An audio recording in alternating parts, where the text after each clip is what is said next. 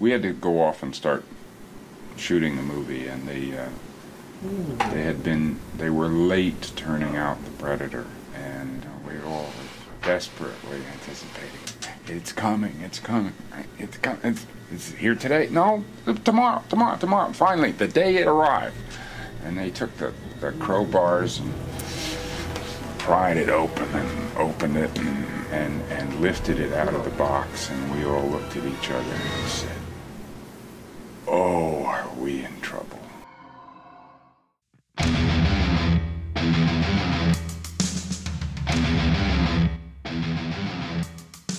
Welcome to Predator Minute, the podcast that breaks down the 1987 action sci fi classic Predator one minute at a time. I'm John Zabriskie, I'm Aaron Zabriskie. and today we're talking minute 54 of Predator. Minute 54, you might call the Brian Urlacher of minutes. Were you a big uh, Brian Urlacher fan of Chicago Bears fame? Urlacher.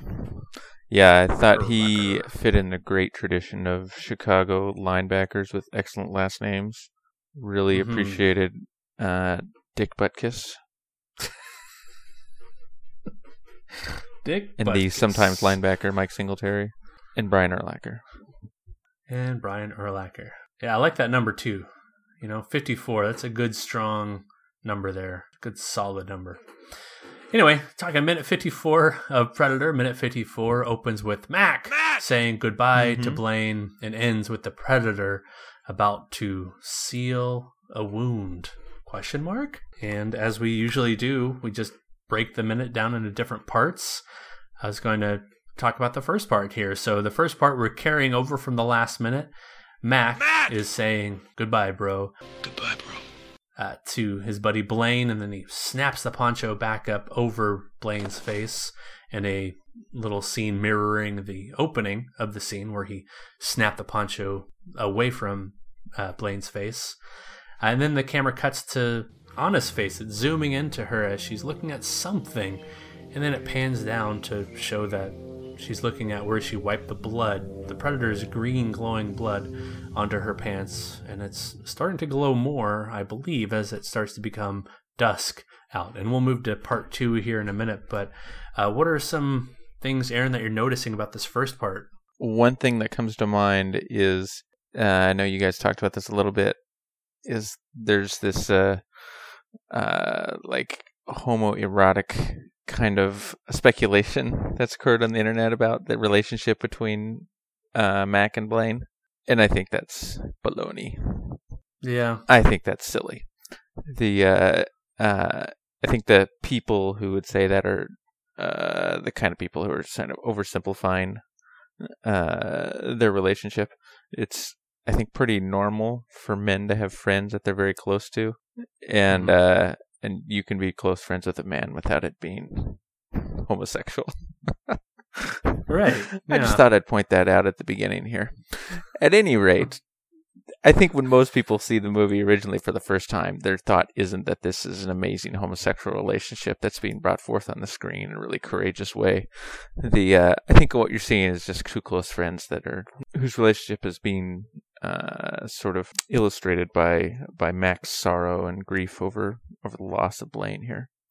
So uh, Mhm. I do like the fact that this uh, this movie does spend some time to recognize characters that pass.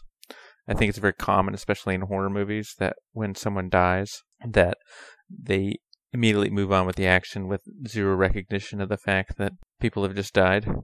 They make Mhm. people's deaths almost sort of trite or uh, kind of remove the humanity from it, uh, just to sort of serve with racking up the body count. I think that, for instance, all of the uh, the guerrillas that were killed in this movie, there's not a lot of backstory or emotion given to uh, uh, to their deaths, but that's understandable given the movie's not really supposed to be about them. Uh, but I do appreciate it when a movie uh, tries to add some humanity to to characters' deaths. Uh, uh, I think that I think that helps with the impact of the movie, so that you uh, raises up the tension and makes it more interesting, makes you care more about what happens. And then the next little sequence with uh, with the blood on on his pants, I think is is pretty cool. Uh, the uh, it does look like they oversaturated the bright green there uh, quite a bit on the film, which Mhm. makes it look probably a lot more conspicuous than it was supposed to, just because of the fact that this is supposed to be something she's hiding, but it's like looking like her whole leg is going to burst in flames or something.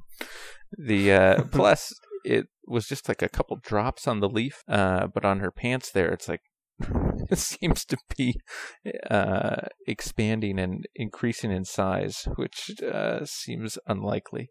So it seems like when they were making the scene, they wanted to make it really obvious what they were doing, but it, they might have overdone it a little bit.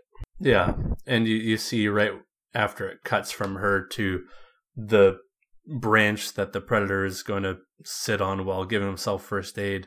Uh, the blood does go in and out of brightness um, from kind of goopy and like not as glowy to just a sheer sheen, uh, bright green, um, like we see on her leg right here.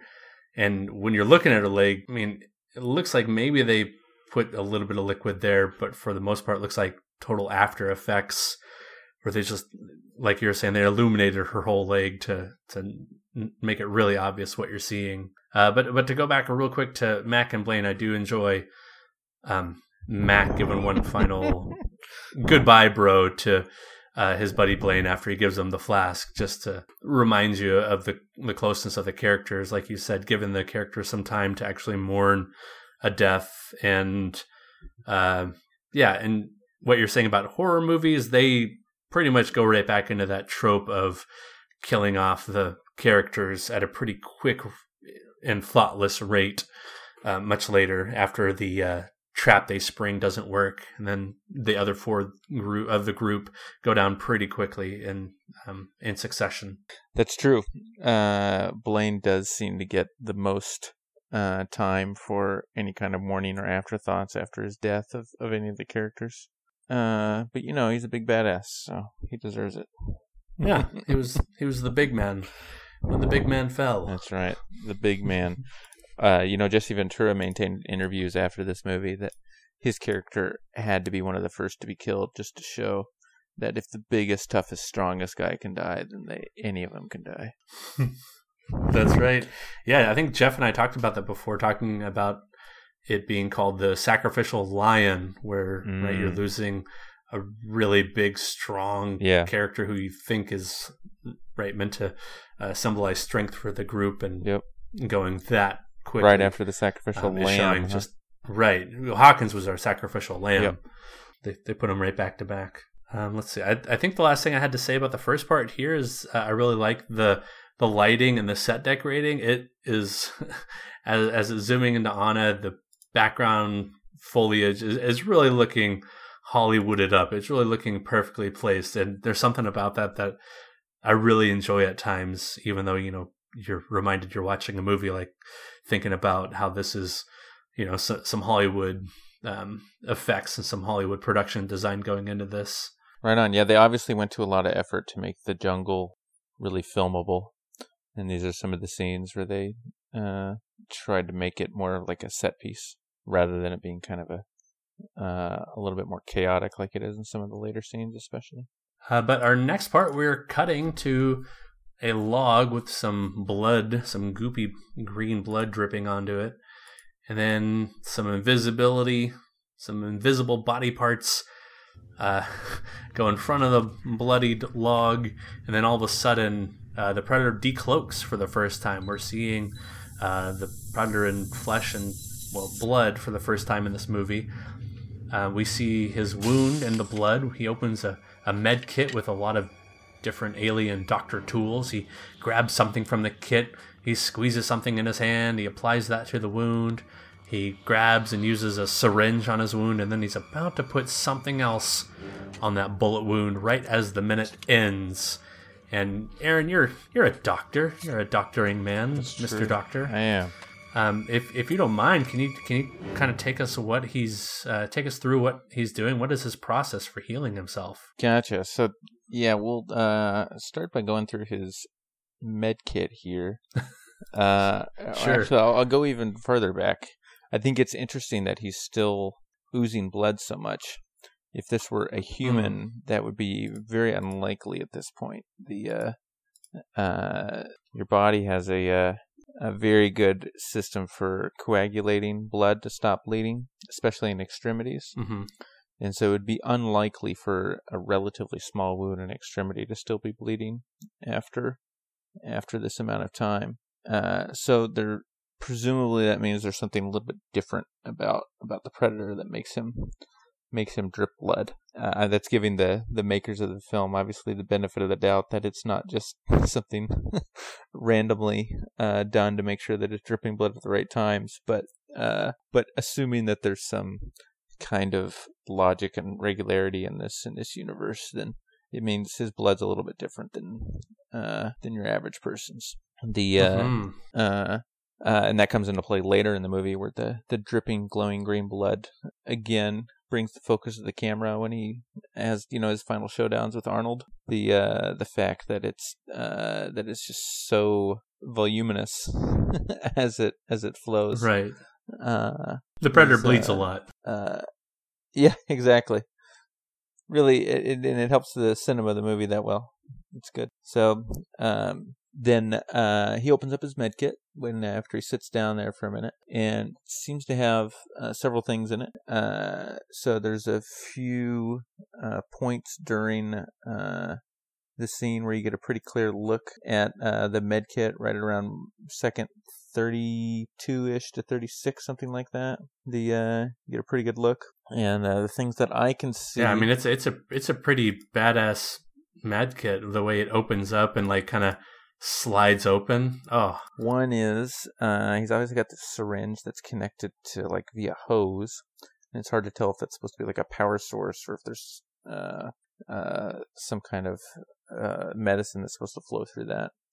And then from there uh also in the med kit you can see uh, it's kind of hard to tell if it's a really unusual looking pair of scissors or if he's got two scalpel blades back to back must be scissors yeah but it's unusual looking it's not any that i've i've seen in a healthcare setting next to that he's got this uh a very unusual looking clamp that looks more like a woodworking tool i'm actually I was gonna say it looks kind of like a wine a wine opener. yeah, it looks like, a, corkscrew. exactly. That's exactly what it looks like. I'm not sure exactly what that is. It it might be part of a of a retractor kit. Um, I can't tell.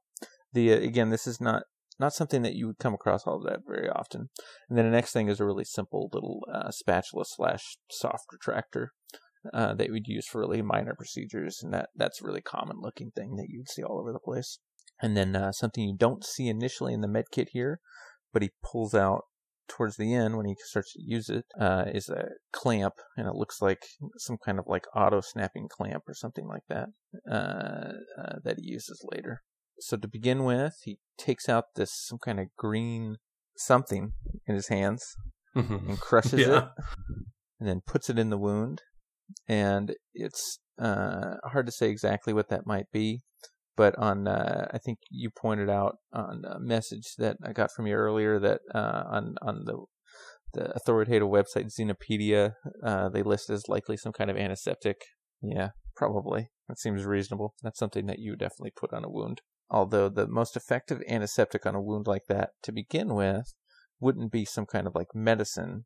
It would be just water, just washing it. And the uh, and who who knows what the predator's relationship with water is. The uh, as far as the physiology goes, does he drink it? Probably. Right. Who knows? The uh, uh, so maybe he can't use that to clean out his wound. Don't know. But it would be unusual for your first step to be to put medicine in it because your your best bet for cleaning out a wound like that is copious amounts of clean water.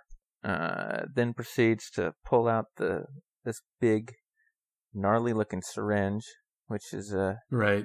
very unusual for it to have this hose sticking out of it. I don't know exactly what that would uh, entail, uh, but it looks like a real syringe. It doesn't have a needle on it in here, but this looks very similar to the types of syringes that veterinarians use. Dentists would use a syringe of a little bit similar style, uh, where it's got a metal cage, and then in the uh, uh, so he pulls back the plunger on the metal cage, and if you were actually using it, then what you do is you'd put a, a vial or an ampule of whatever medicine you're going to be injecting, uh, sort of in the Mhm. body of the syringe, and then as you press the plunger, it would then uh, uh, uh, inject whatever medication you're using.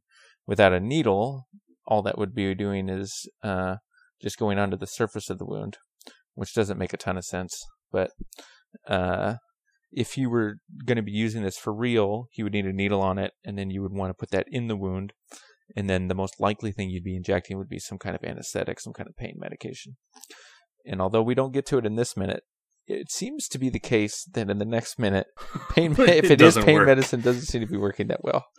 But then again, it usually takes a minute or two for a local anesthetic to give you good effect. So maybe he just didn't wait Mhm. long enough. I don't know. But then again, like I said, he didn't have a needle on it either, so maybe he didn't really apply it very well into the correct area. Right. Because if you just inject it without a needle, it would just wash right away immediately. It would just slide away. It wouldn't actually infiltrate into your tissues in order to, to block the pain response. And then the clamp he's using is pretty cool looking. I have never seen one that looks quite like that. Uh, but the uh, and and in the next minute you get to see exactly how it works. But it uh, it would definitely clamp off any bleeding vessels. So it would it would work for sure. But then again, you shouldn't really need to be clamping off a bleeding vessel uh, in a wound like this. So the uh, there's something different about the predator's physiology. Evidently, that means that he he has to. But all in all, it's a pretty cool use of a med kit in the field that's got all kinds of fancy toys in it. Yeah, super cool. Uh, this is you referenced the Xenopedia article before, but this is the Predator's med kit. It is called the Medicomp. Medicomp, uh, and the article goes on to talk about the things you see in the Medicomp. The it says the visible contents are powder, a shrapnel extractor, so that must be what the uh, wine corkscrew remover is. Yeah, I guess so. A, a small spatula, which you talked about, a pair of scissors, two wound clamps, a stimulant shot, and a tube of antiseptic. So the stimulant shot, I think maybe that's what he's. Uh, Yeah, I guess an- syringe? Yes, that doesn't really make a lot of sense. But uh, you, why if someone would you do that right before your surgery? Yeah, exactly. Get yourself all pumped up. The uh, if you were losing a lot of blood and you were concerned about it, then you could potentially give yourself a shot of adrenaline or something like that. Uh, Right. That would help make sure that all of the tissues in your body are getting enough blood flow because it would speed up your Mhm. heart and help it beat more efficiently.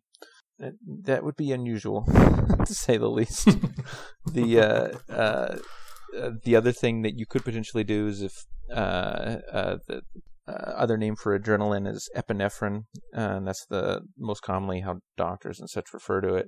If you were to use epinephrine uh, at the uh, uh, at the site of bleeding, you could potentially uh, use that uh, to contract blood vessels. One of the effects of epinephrine uh, used in a very uh, specific place is it will contract the blood vessels there some. Mhm. It doesn't have a huge effect though, so that would be kind of an inefficient way to do that. You, it's much more effective to like put your hand on something and squeeze than it is to Mhm. inject epinephrine into an area to to make to reduce blood flow. But maybe that's what it is referring to there. Don't know. Like we said, we, we're not familiar with the predator's physiology, so who knows? And then the shrapnel extractor, that's that's not a thing.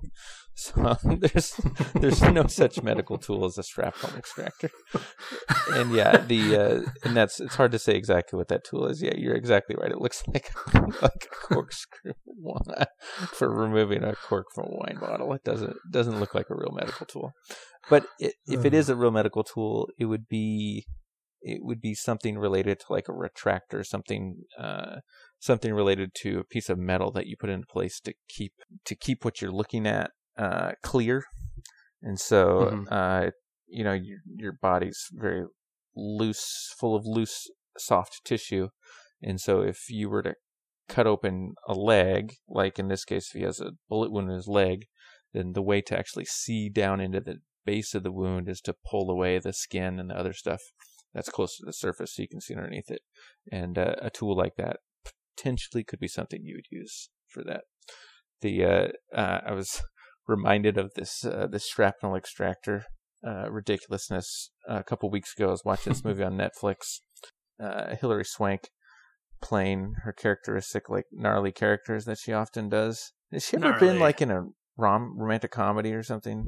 The uh, Hilary Swank. Yeah, I think because it some of seems her like Disney movies were like teen comedy rom coms. really okay. Yeah. Well, every movie I've I've seen her in, you know, is Million Dollar Baby or oh, you said Hilary Swank. I thought you were talking about Hilary Duff. no, not Hilary. no, Hilary Swank, who oh, you're talking about uh, was it? Girl I Mother. Interrupted. Yeah, exactly. So in Okay. in- I didn't want to mention it by name for fear of copyright infringement, but the uh, kidding. so in, in I Am Mother, she gets shot in the at the tip, supposedly. Whatever. Anyway, there's a point in the movie where uh, they make a point of saying we have to remove the bullet to save her life. It's absurd. Makes no sense. And every time you see this in a movie where they're taking shrapnel and pieces of stuff out of people, it's ridiculous. Nobody cares about that. We routinely will get X-rays uh, or CT scans or something on people and say, "Oh, well, yeah, look, you got shot 20 years ago, and the bullet's still there. It's fine. Whoa. The uh, it's fine. It just it sits there. It doesn't move. Once it's there, it's you don't worry about it. When you're doing surgery on someone, if you're like running up against a bullet fragment or some piece of shrapnel from something, yeah, you can go ahead and take it out, but you don't go looking for it because by itself, it's not going to do anything. It's just going to sit there in your body. It's fine. There are people who get you know metal implants put into their body all the time, and they sit there for the rest Mhm. of your life. And so, uh, if someone puts a metal implant into you by shooting you, well, it's fine. It stays there forever. It's okay. The uh, uh, there's no reason to go after uh, stuff that's that's lodged in your body. Uh, it rarely does that stuff cause a problem. Just let it be. Thankfully, in this movie, they don't do much of that. But this, uh, the idea of calling this a shrapnel extractor is absurd. but you probably picked up on that earlier. That's why you mentioned that it sure looks like something you'd use on a bottle of wine. Uh, I would have loved to see that in action in this movie. Just, but it looks like, uh, for all intents and purposes, that uh, the bullet just grazed his leg, just skimmed along the edge there, Or maybe to- through and otherwise through. it yeah, it's, it's not like a big chunk of his flesh is missing necessarily. It looks more like a big gash caused by um, one of the thousands of bullets that they fired into the jungle. But I, I, I really do like this uh, scene when you kind of step away from it and look at it for what it is, where it's it's the antagonist in a horror movie having a little quiet moment to himself to to heal himself. I mean, you Yeah. never see a Jason or a Freddy just like stitching themselves up because they're like these godly monsters with Yeah. uh, superpowers who are um, nigh invulnerable. So it's, this is reminding us that this thing hunting them uh, is really just as vulnerable as they are. Uh, it's, it's if they land a few more. Really, do you have you some know, way of shots, summing that up, down. maybe for us? do, do, do I have a way of s- summing that up? Uh huh. The the idea that maybe this, since we're seeing this thing bleeding, that obviously Yeah, it I- has I- some I- mortality associated with it. When the big man was killed, you must have wanted it. Its blood was on the leaves. If it bleeds, we can kill it. I think uh, I think the governor said it best. Wait, which when one? He Which said, governor? Oh, sorry, uh, and I'm not talking about just the people who just ran for governor, um, but the people who actually won governorship, like in California specifically. I see. I see. The governor. the governor of California. uh huh. Yeah, he, he he at one point, I think in his life, outside this movie, probably said something along the lines of, "If it bleeds, we can kill it." I see. If it bleeds, we can kill it. yeah, I think that might have been part of uh, his campaign speech. I don't know how that would really uh, it was play just a mashup of his speech. best of his best lines, and uh, And people voted. Go vote. and it carried the day. He won. So I think we're working backwards a little bit here. And so in this part, also, like I said before, this is the first time we're seeing the predator in the flesh, uh, not cloaked. He is now decloaked. So this is the first time for potential moviegoers to be seeing this creature, to be seeing the thing that's hunting them, to be telling people right away, this is not human. Uh, there's a little bit of peek into that when the predator picks up the scorpion and looks at it in his hand, and he has those big claws. Um, but this is our first real look. We see like the claws, we see the flesh, we see uh, some kind of hair-like, spike-like protrusions on the leg. Um, we see, we see how hard this must be for the predator to do any kind of fine surgery with all these tools. Why didn't they make these tools a little bit bigger? and this huge ungainly hands and the stuff all over his Yes. wrists. Yeah, no, you can see when he grabs and is crushing this stuff in his hands, is grabbing stuff that is. He lacks a little bit of fine dexterity for sure. or maybe he's just worried about stabbing himself with those claws on accident. Like, Yeah, if, if you if you look close when he is first, yeah, you can see the claws are a little bit floppy. yeah, the claws are a little bit floppy, a little bit foam rubbery. I do. Uh, I do like the choice, and I think we've mentioned this before.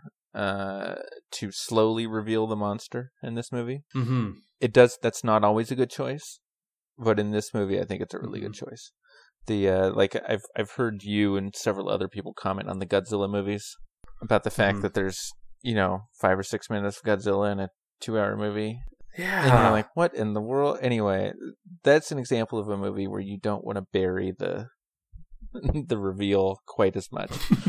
but in this movie, where you're sort of building the horror elements, uh, I think that uh, that it works really well, and uh, Mhm. and especially in this, where the the whole idea of the monsters it's invisible uh, and otherworldly, uh, it works to sort of bring it in slowly. So they don't give us the full shot yet.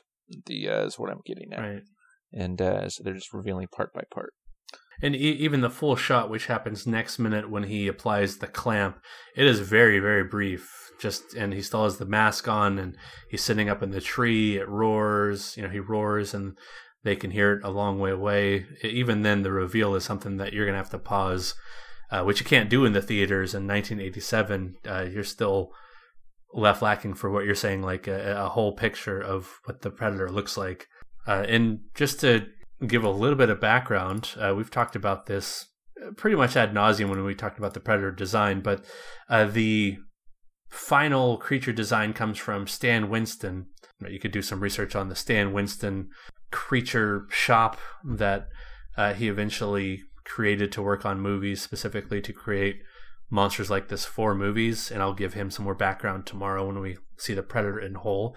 Uh, but uh, Stan Winston uh, was brought on in the middle of production, of course, as anybody who listens to the podcast knows that uh, it was troubled by a lot of different things, uh, not just a bad costume design, but also the weather itself and uh, the seasons and the lack of foliage in Puerto Vallarta jungle and people taking advantage of McTiernan as a green director and uh, trying to bring on more and more uh, production assistants than um, he needed.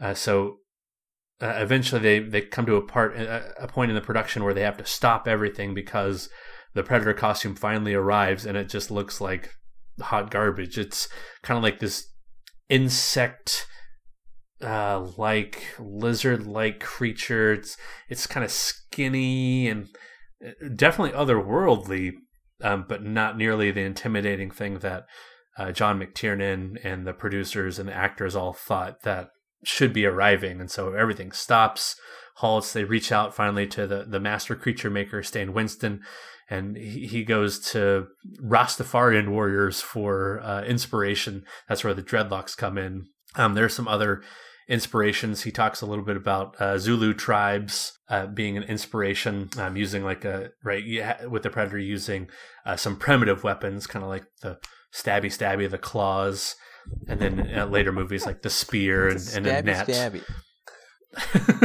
stabby stabby happy stabby uh, and then uh, of course the the interview for the behind the scenes uh, for predator is interviewing stan winston and he talks about where the mandibles come from and that's when he said he's flying with james cameron on a flight to japan. I'm not really sure why they're going to japan at the time but james cameron uh, director of terminator terminator 2 aliens the abyss Avatar um, is sitting there looking at the designs that Winston is coming up for this fix on the Predator design, and James Cameron says that he's always wanted to see something with mandibles. The creature design evolved uh, given the springboard of the Rastafarian warrior that uh, I had seen the drawing of that uh, Joel had had on an airplane flying to Japan with Jim Cameron sitting next to me. And uh, while I was on this uh, airplane flight uh, to Japan, I was sketching concepts for The Predator.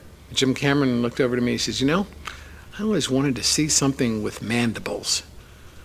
And I went, Oh, really? Well, so what? and so Winston uh, takes some inspiration from James Cameron and uh, the Predator's face, which we see much much later in the movie. So, and, any comments on the on the Predator's creature design? Oh well, that's what made the movie. We've talked about this over and over. That that that's really what made the movie. It obviously would have been a disaster if they had kept up with the original design. So the uh, coming up with this, I think, is just infinitely better. They do make Mhm. a point of talking about the fact that giving it the uh, kind of uh, snake-like mandibles that open to the sides, as opposed to being a Mhm. solid lower jawbone, uh, sure made things a lot harder uh, for the the end scenes. They had to have individual motors for different parts of the face and different people with remote Right. controls controlling different parts of the face. And uh, God bless them and all their efforts for keeping up with all of that uh, because Yeah. it sure looks cool. I'm sure it took a lot of editing and diff- difficult work to make it look cool, uh, but uh, but it looks great in this movie. Yeah. Although I, I have yeah. Uh, in a few occasions seen some reviews of people who didn't like this movie, and Mm. uh, and in fact I saw a bunch of those reviews when the latest Predator movie came out. Uh, A bunch of people speaking ill of the of the original, and uh, Oh, and one of the things they commented on was how much they didn't like the look of the Predator underneath the mask. I Oh. think is unfair, and I think does not reflect what the most people thought of the movie. Certainly when it first came out, which was that whoa, that thing looks awesome yeah. and I think it's only 30 years later in retrospect when they've had sequels that they didn't like that people start to criticize it. And I would argue that a good monster design should be somewhat off-putting and something like unpleasant to look at. you know, it's it's it's a monster. It's a bad guy. It's like um, make him ugly, make him look like you know he took a few punches to the face, or you know he's he's has a bunch of different little individualized muscles moving within his mouth. Yep. You know, make him gross, make him nasty. He's he's the bad guy. Um, I and yeah, yeah, I, I give full credit to, them for pausing it for the creature redesign because I think if you're seeing like the Jean Claude lizard-like creature as the reveal, I don't think there's nearly as much awe or uh, intimidation factor Oh, for no. the viewers. That would be that would be a creature design where I talked about burying the lead. That one you would bury till well after the credits. By which I mean just keep him invisible the entire movie and never reveal him right. Exactly, just invisible the whole time. because looks terrible. Yeah, you because you would not have the uh, idea that this creature took down Arnold and the gang, or all of Arnold's gang except for him. No. Uh, if it's looking like this little snaky thing, yeah, you you you need something basically like a giant of a man. yeah, or they could have just let John Claude out of his suit and thought, well, he's pretty cool as is. I'd see that. I'd watch John Claude versus Arnold. Jean Claude all lubed up with the the blood, the KY nightstick liquid Uh-huh. blood. Sure. hey, try to catch me. I don't. Were they ever in a movie together? I don't think they were. I don't think so. Well, He was uh, the bad guy in Expendables the 2, Expendables 2, right? He was Villain. Let that sink in. and then Arnold Arnold shows up for a little bit in that movie. Oh, so they are both in that movie. yeah, Arnold shows up. I don't remember if it's just to give the mission or if he actually shows up a little bit later. Maybe I'm thinking three, where he shows up and plays a bigger part. Yeah, the Expendables extremely uh, original and innovative content to name their bad guy villain. Villain, villain. Dylan! Yeah, exactly. Uh, there's there's a big script difference here. This is uh, in the script. This is right about where things start to diverge, diverge, diverge, Mhm. divert. I don't know. This is right where things start to change from the script to the movie. Yes. Uh, in this in the script, we see the predator's ship. The predator is healing himself on the ship, and I'm gonna go ahead and just read off what that would be because it's it's pretty nifty to hear about what the predator ship would have looked like in the uh, original um, in the original vision of this movie. Exterior hunter's camp, night. Suspended above the ground, a horizontal slash of intense blue light appears, cutting upward into the trees. The light widens as two vertical lines appear, outlining a small doorway, seemingly cut into the foliage.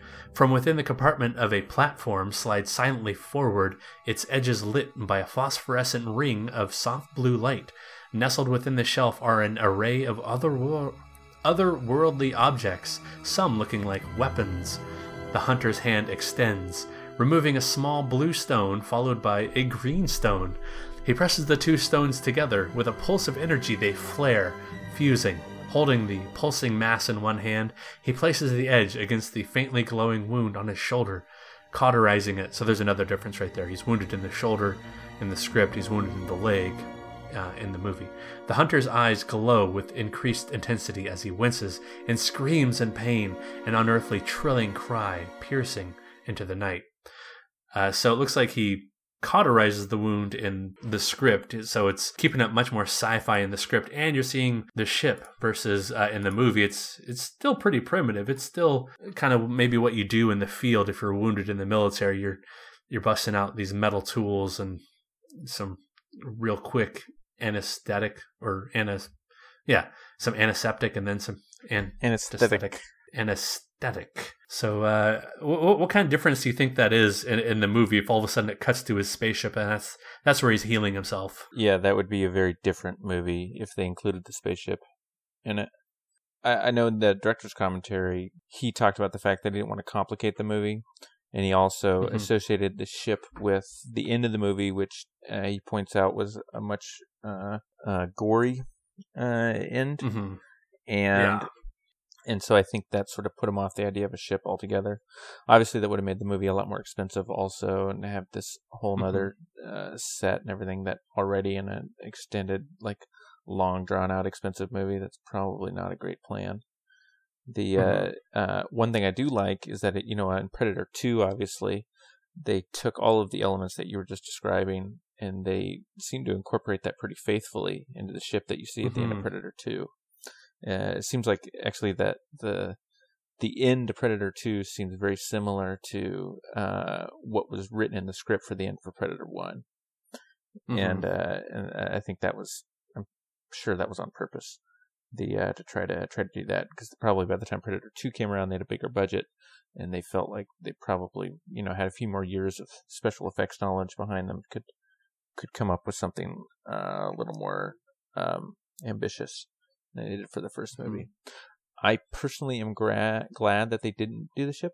I like the fact that they keep it in the jungle for one, and I also like the fact that uh, uh, that they sort of keep the predators' origins more mysterious, and uh, I think that helps for a couple of reasons. One is that means if you did want to make a sequel, and obviously they did, uh, I think it gives them a little more freedom for what to do with it. And then the Mhm. second is that if they didn't want to make a sequel, then great. Then you don't, you're not left thinking like about this loose end that never got tied up of all this weird stuff in the spaceship. The, uh, Mhm. uh, which is something that definitely happened at the end of Predator 2 when they showed all the stuff inside the ship.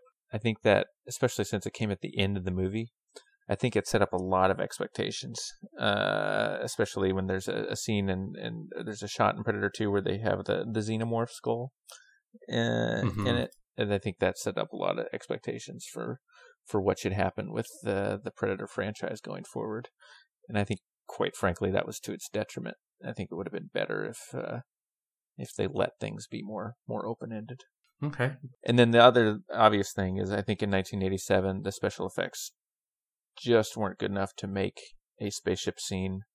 I don't think it would fit with kind of the realism of the rest of the movie. Hey, yeah, I agree. I think I think if- you're going there, you're going really sci-fi. You're, I think you're like really committing to it being sci-fi, and you're probably seeing more sci-fi elements throughout this movie, so that the producers aren't feeling like they're having to backload everything. That they want to keep the audience interested and on the same sci-fi plane uh, throughout the whole thing. Uh, the movie I kind of think of when I think of like you saying that the effects aren't ready is uh, this 80s sci-fi horror movie uh, invaders from mars do you remember that one it was like No. Tobe Hooper directed it's a remake of like a 50s sci-fi horror movie and it's like the people are dragged into the sand and there's a spaceship under the sand No, oh doesn't ring a bell. yes, I do remember this movie. And and they they put the alien in the back of the neck.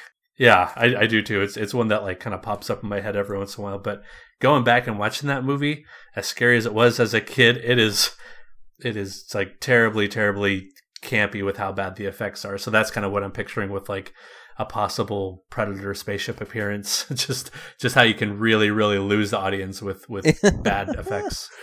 Uh, yeah. You know, just googling this. Yeah, and just googling this. I'm remembering this movie now. In fact, here's a funny story.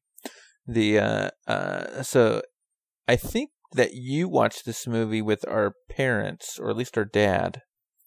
Uh, this would have been back in the late '80s, early '90s. At yeah, I point. definitely watched this movie growing. It was it was one of those like it was one of those like Well, so that's funny you say that because I was not I'd invited watched. to this movie. The uh, to watch this movie with you guys, I was still a little too young, evidently, and so I'm guessing this was probably '88 or '89 when you guys watched it, because it was at home, and so uh, uh, I was sent off to bed, and uh, at that house that we lived in at the time was big enough where I could actually walk all the way downstairs and sit in the next room behind where you guys were watching TV Mhm. and just watch from over your shoulder where it was dark and no one knew I was there. And so I actually watched most of this movie over your guys' shoulders. And then I remember there being a scene in it that really freaked me out. And I was like, you know what? I think I'm just going to go to bed. and I'm I think I'm trying to remember exactly which scene it was that bothered me so much. The uh uh but it uh but it was definitely one yeah that scared the poop out of me as a kid. I think the thing that scared me more than like the effects or uh, the violence in the movie was the tone of so many of the uh, the actors in it. There was there were so many actors that had this such like convincing awful anguish and horror and dread that uh that's what really actually scared me as a Mhm. kid. Yeah, I, I didn't know you were watching from the other room. I definitely did that with mom and dad growing up. I remember watching some scary movies from our room because you could see right Are from you our talking room about right wait, to which- the TV. uh so And well no, this was uh The West this Top was House, from right? Sugarwood House, so it must have been ni- 89 or 90 because we didn't move there till 89 or 90. No, what I was thinking of is in the the other house that we lived in. Oh. uh, there was that room that had the piano in it, and uh, and from there you could sit in the Mhm. dark. And there was actually another Yeah, room okay, okay. past the room that had the piano in it. And you could sit there in the dark and just watch through the. Uh, uh, it had glass doors that particular room, so you could sit there and watch the glass doors. People that were watching movies there. Yeah, if it looked anything like Invaders from Mars, it Right. would be terrible.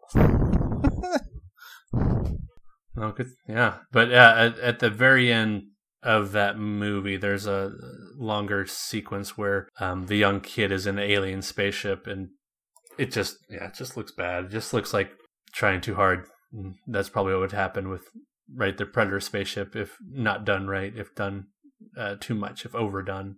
Oh, uh, John McTiernan in this minute he's talking about the the glow stick blood, uh, saying that um, just reiterating what you already said about how they use the green glow stick blood and that's why it's green and not orange. He doesn't really mention in this commentary, at least not yet, how the local tienda, the mercado, was uh, not in stock with the orange stuff. But it's just interesting how such like a little I don't know how you'd say it, like just just a little factoid uh, in history just contributes to the canon of this whole franchise. Oh, they have green blood. Uh, it was shown in the movie. Well, like, uh, they had green blood because that's all we could find locally. Yep. Uh, if, if they had the orange stuff, it would have been orange blood forever and ever and ever. Uh, and yeah, I, I think I, it's a good choice. Good choice, everybody. Orange would have been cool too. I wouldn't have minded. Uh, red blood, I think, would have been kind of lame because it's not putting uh, a, a good dist- a good enough distance between them and the monster. We red is too much reminding us of like humanity, and that's Yeah. not what we're, what we're I meant agree. to think when we Having see this monster. bright neon blood is pretty cool, and they made it look good, which uh, which is neat. And I also like the Mhm. fact that, uh, like so many things in this movie and in general movies from the '80s, practical effects almost always look way better than optical or uh, certainly computer uh, Mhm. effects. And I would say that's, in my opinion, that's still true today. The uh, and so the fact that they were able to find a practical way to do this is Yeah, keep it keep it all practical. Keep so you can see it on the screen, like you can touch it, like you could smell it. What do you think the predator smells like? like like ball sweat or like kind of cool You water cologne? pretty terrible after all this time in the jungle, and he likes it hot. I'm told. So hmm he spends all this time around decaying bodies.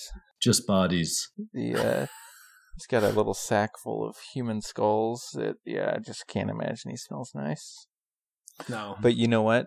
Smelling bad is what makes you an elite hunter, right? If you Mhm. smell the same as your environment, exactly. They can't. that's probably why Billy couldn't couldn't couldn't smell him. That's a good point. He just was all slathered up in jungle juices. Anyway, uh, did you have anything else for uh, the minute? I think I am all up to date on my notes. Hey, did you uh, get a good look at the flask? Flask. Yeah, we talked about it last minute. How it's a special forces logo, Uh, okay. missing the uh, the arrows and the sword. Yeah. Um, oh, I know, I know. Did you ever think that this was the scene where he was like using the scorpion to heal himself? Because for the longest time, I I thought he was using the scorpion that he picked up earlier as part of his med kit. Yeah, no, I think I remember when we were younger.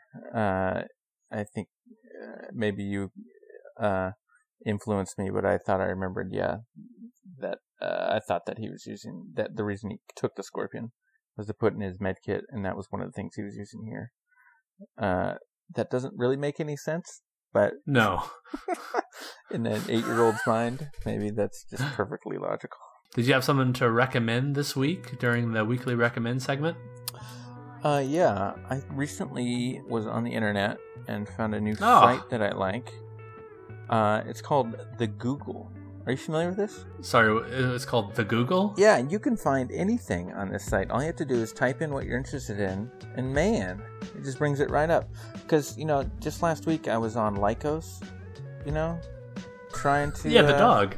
trying to find uh, some stuff, and it was just getting so hard. Alta Vista was not giving me any good hits, and then all of a sudden I find this Google website. It really changed my life. Huh. Anyway, get rid of Alta Vista, get rid of Google, even Yahoo. Just isn't really cutting it anymore. Google's where it's Huh. Google. So is that G U G L E? It's you know it's hard to tell. I thought it was Goggle for a while, Oh. but I think it's uh, I think it's Google. I'll have to Google it. yes, you might be able to find it by googling it.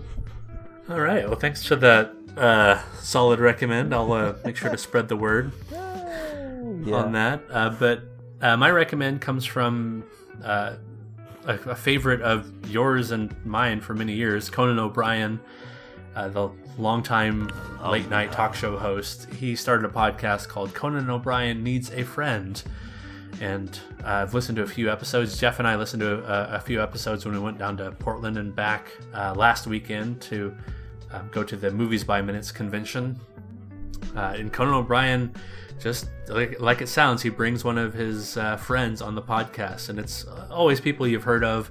You know, Andy Richter, Jeff Goldblum, uh, Bill Hader was a favorite of mine, uh, and Tig Notaro, probably my favorite of his episodes. They come on and they just chit chat. There's no format to the show. It's simply just sitting down and talking a little bit about their history, what's going on with them, um, and then the podcast ends.